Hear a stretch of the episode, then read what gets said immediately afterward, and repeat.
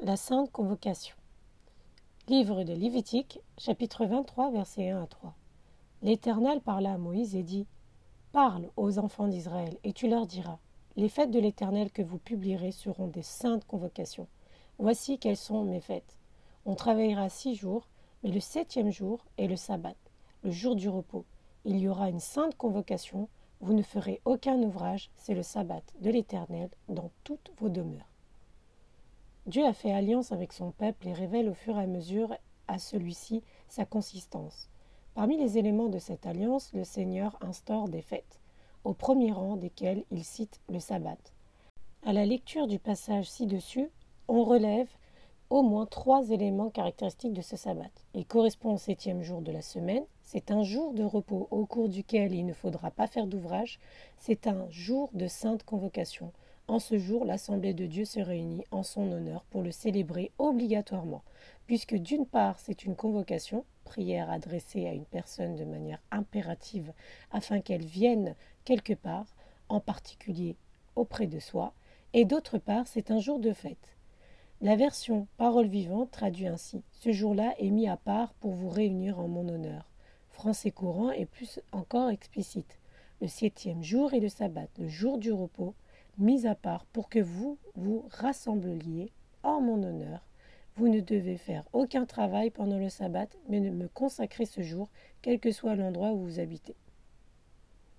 Sur ce, ce troisième point particulièrement, nous comprenons que Dieu a prévu un jour de la semaine, le dernier, pour qu'il soit consacré, pour que son peuple se rassemble pour le célébrer en fête. Les enfants de Dieu doivent répondre à cette sainte convocation, quel que soit le lieu de leur demeure. Nous ne pouvons donc pas être enfants de Dieu et rechiner de se rendre au lieu de culte sous prétexte que c'est trop loin, par exemple. Dans la mesure où il nous est quand même possible de nous déplacer, le jour de célébration de culte à Dieu fait partie de son alliance. En acceptant Jésus-Christ comme notre Seigneur et Sauveur, nous nous sommes engagés aussi à honorer sa convocation le jour de sabbat. L'importance de ce jour est si palpable dès le commencement longtemps avant l'instauration de la loi mosaïque. Le livre de Genèse, chapitre 1, versets 2 à 3. Le septième jour, Dieu mit un terme à son travail de création. Il se reposa de toute son activité le septième jour. Dieu bénit le septième jour et en fit un jour saint. Parce que ce jour-là, il se reposa de toute son activité, de tout ce qu'il avait créé. Dieu se fatigue-t-il au point d'avoir besoin d'un jour de repos? Le prophète Ésaïe déclare ceci. Livre d'Ésaïe, chapitre 40, verset 28. Ne le sais-tu pas? Ne l'as-tu pas appris? C'est le Dieu d'éternité, l'Éternel, qui a créé les extrémités de la terre. Il ne se fatigue point, il ne se lasse point. On ne peut sonder son intelligence. Par ailleurs, le Seigneur Jésus, au moment où on lui reprochait d'exercer son ministère le jour du sabbat, répondit que son Père travaille jusqu'à ce jour, alors lui aussi travaille. Jean chapitre 5 versets 15 à 17. Cet homme s'en alla annoncer aux Juifs que c'était Jésus qui l'avait guéri. C'est pourquoi les Juifs poursuivaient Jésus et cherchaient à le faire mourir, parce qu'il parce qu'il avait fait cela le jour du sabbat. Cependant, Jésus leur répondit Mon Père est à l'œuvre jusqu'à présent, moi aussi je suis à l'œuvre. Dès lors, il y aurait-il une contradiction entre Genèse 2, versets 2 à 3 Dieu se reposa le septième jour de toute son œuvre créatrice. Et Jean 5, verset 17. Mon peur est à l'œuvre jusqu'à présent. La réponse est non. Si l'on considère que le sabbat est un jour de fête, conformément à Lévitique chapitre 23 verset 1 à 3, il faudrait plutôt se réjouir de ce que Dieu envoie sa guérison sur des malades le jour du sabbat. Un jour de fête est un jour de joie, ou celui en l'honneur de qui la célébration est faite libère des grâces. Les rois agissent généralement de cette manière. Ils se plaisent à faire des faveurs dans leur royaume lors de, la célébration de grandes fêtes qui touchent leur communauté. Souvenons-nous par exemple du roi Assuérus, qui lors de son mariage avec la reine Esther avait soulagé les provinces de son empire par des dispenses d'impôts et des cadeaux. Esther, chapitre 2, versets 17 à 18. Le roi préféra Esther à toutes les autres femmes, elle gagna ses faveurs, et sa sympathie plus que toutes les autres jeunes filles. Il mit la couronne royale sur sa tête et la proclama reine à la place de Vashti. Le roi organisa un grand banquet pour tous ses princes et serviteurs, et ce en l'honneur d'Esther. Il accorda aussi des dispenses d'impôts aux provinces et distribua des cadeaux avec une générosité, toute royale. La célébration du culte en l'honneur de Jésus-Christ ressemble aussi à cela. Dieu, pendant son sabbat, déverse ses bénédictions sur son peuple, sur les domaines de la santé, de la vie sociale, de la vie financière et plein d'autres encore. Il n'est donc pas étonnant que le Père soit encore à l'œuvre dans ce sens le jour du sabbat, jour de fête. La guérison d'une personne manale ne lui donne-t-elle pas l'occasion de se réjouir davantage de Dieu? Dieu œuvre le jour du sabbat en bénissant son peuple, afin que des actions de grâce et des cris de joie se multiplient dans ses assemblées lors du culte en son honneur. Le sabbat est un repos dans le sens où il est réservé pour que Dieu et son peuple se rencontrent dans un temps d'intimité, pour que Christ, en tant qu'époux, ou plus précisément fiancé, car les noces de l'agneau auront lieu lorsqu'il viendra, et son épouse, l'Église, son corps, se retrouvent dans un moment d'intimité. C'est aussi là où il nourrit et la purifie par sa parole. Or, l'Église est en fait de pierres vivantes. Si ceux qui en sont les membres ne répondent pas à cette sainte convocation, Comment se sentira le roi? Quelle image lui renvoyons-nous? Quelle image renvoyons-nous par ailleurs au monde qui nous regarde?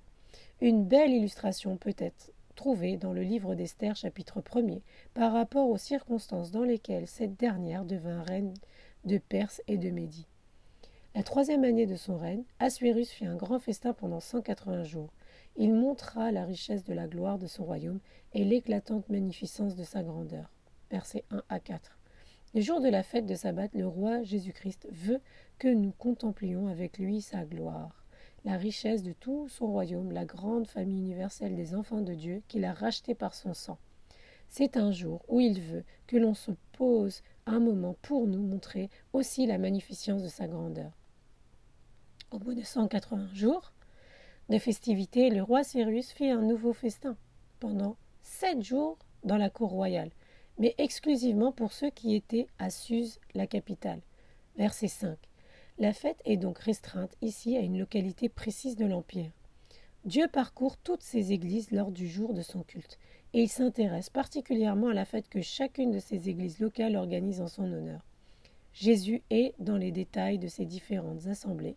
Voyons d'ailleurs qu'il avait pris la peine d'écrire à chacune des sept églises pour faire un bilan de leur vie spirituelle dans le livre d'Apocalypse, chapitres 2 et 3. Le septième jour, placé dans de joyeuses dispositions par le vin, le roi Cyrus ordonna à ses sept eunuques, qui étaient à son service, de faire venir devant lui la reine Vashti coiffée de la couronne royale pour montrer sa beauté au peuple et aux princes. Le septième jour du sabbat, lors de la célébration du culte en son honneur, le roi Jésus-Christ veut présenter devant les peuples et les seigneurs la beauté de son épouse, l'Église. Le livre d'Hébreux, chapitre 12, verset 1, dit en effet que nous sommes entourés d'une grande nuée de témoins, en parlant de ceux qui nous ont précédés dans les cieux et qui ont aussi été des modèles de foi, comme s'ils nous regardaient aussi de là-haut. Mais si les membres de l'Église de Christ refusent, comme Vashti, de répondre à la sainte convocation du roi Jésus-Christ, cela signifie qu'elle-même ne comprend pas l'enjeu de ce jour de la célébration en l'honneur de son roi, et en son honneur aussi. C'est comme une femme qui refuse de rejoindre la fête de son mariage alors que son époux l'y convie et l'attend. Imaginez à ce moment-là la tête des invités. Ce serait une grande honte, un grand mépris contre la personne de l'époux. On n'est donc pas étonné que Vashti ait été finalement répudiée, ce qui laissa place à la reine Esther, plus respectueuse de son statut d'épouse et de reine. Refuser de répondre à la convocation de Dieu dans le cadre de son sabbat est une offense, une violation de l'alliance que nous avons avec lui. Le résultat, enfin, de compte, si l'aptitude persiste, risque de déboucher sur le rejet, car nous lui montrons ainsi le peu de considération que nous avons pour lui. Livre de Luc, chapitre 14, versets 16 à 21. Et Jésus lui répondit Un homme donna un grand souper, et il invita beaucoup de gens.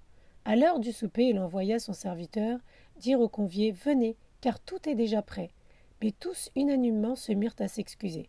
Le premier lui dit J'ai acheté un champ, je suis obligé d'aller le voir. Excuse-moi, je te prie. Un autre dit J'ai acheté cinq paires de bœufs et je vais les essayer. Excuse-moi, je te prie. Un autre dit Je viens de me marier, et c'est pourquoi je ne puis aller. Le serviteur de retour apporta ces choses à son maître. Alors le maître de la maison, irrité, dit à son serviteur Va promptement dans les places et dans les rues de la ville, et amène ici les pauvres, les estropiés, les aveugles et les boiteux. Le serviteur dit Maître, ce que tu as ordonné a été fait, et il y a encore de la place. Et le maître dit au serviteur Va dans les chemins et le long des haies, et ce que tu trouveras, contrains-les d'entrer afin, que ma maison soit remplie. Car, je vous le dis, aucun de ces hommes qui avaient été invités ne goûtera à mon souper. Ne soyons pas de ceux qui méprisent l'invitation du roi des rois, mais allons dans la joie célébrer son nom, dans la communion fraternelle avec tous les autres rachetés de Dieu. Le Seigneur Jésus prend plaisir à vivre ce moment intime avec son corps. Psaume 133, versets 1 à 3. Chant des montées de David. Oh, qu'il est agréable, qu'il est doux pour des frères de demeurer ensemble. C'est comme l'huile précieuse versée sur la tête, qui descend sur la barbe, sur la barbe d'Aaron, et sur le col de ses vêtements. C'est comme la rosée d'Hermon, qui descend sur les hauteurs de Sion. En effet, c'est là que l'Éternel envoie la bénédiction, la vie pour l'éternité. Prions ensemble. Seigneur Jésus, aide-moi à honorer toutes tes saintes convocations, en particulier le jour consacré à te rendre un culte en assemblée. Au nom de Jésus-Christ. Amen. C'était votre exhortation du 1er août 2022 par pasteur Estelle Jengue, pasteur de l'Église Jésus-Christ, roi des nations. À la lecture, Fadois, vous êtes bénis.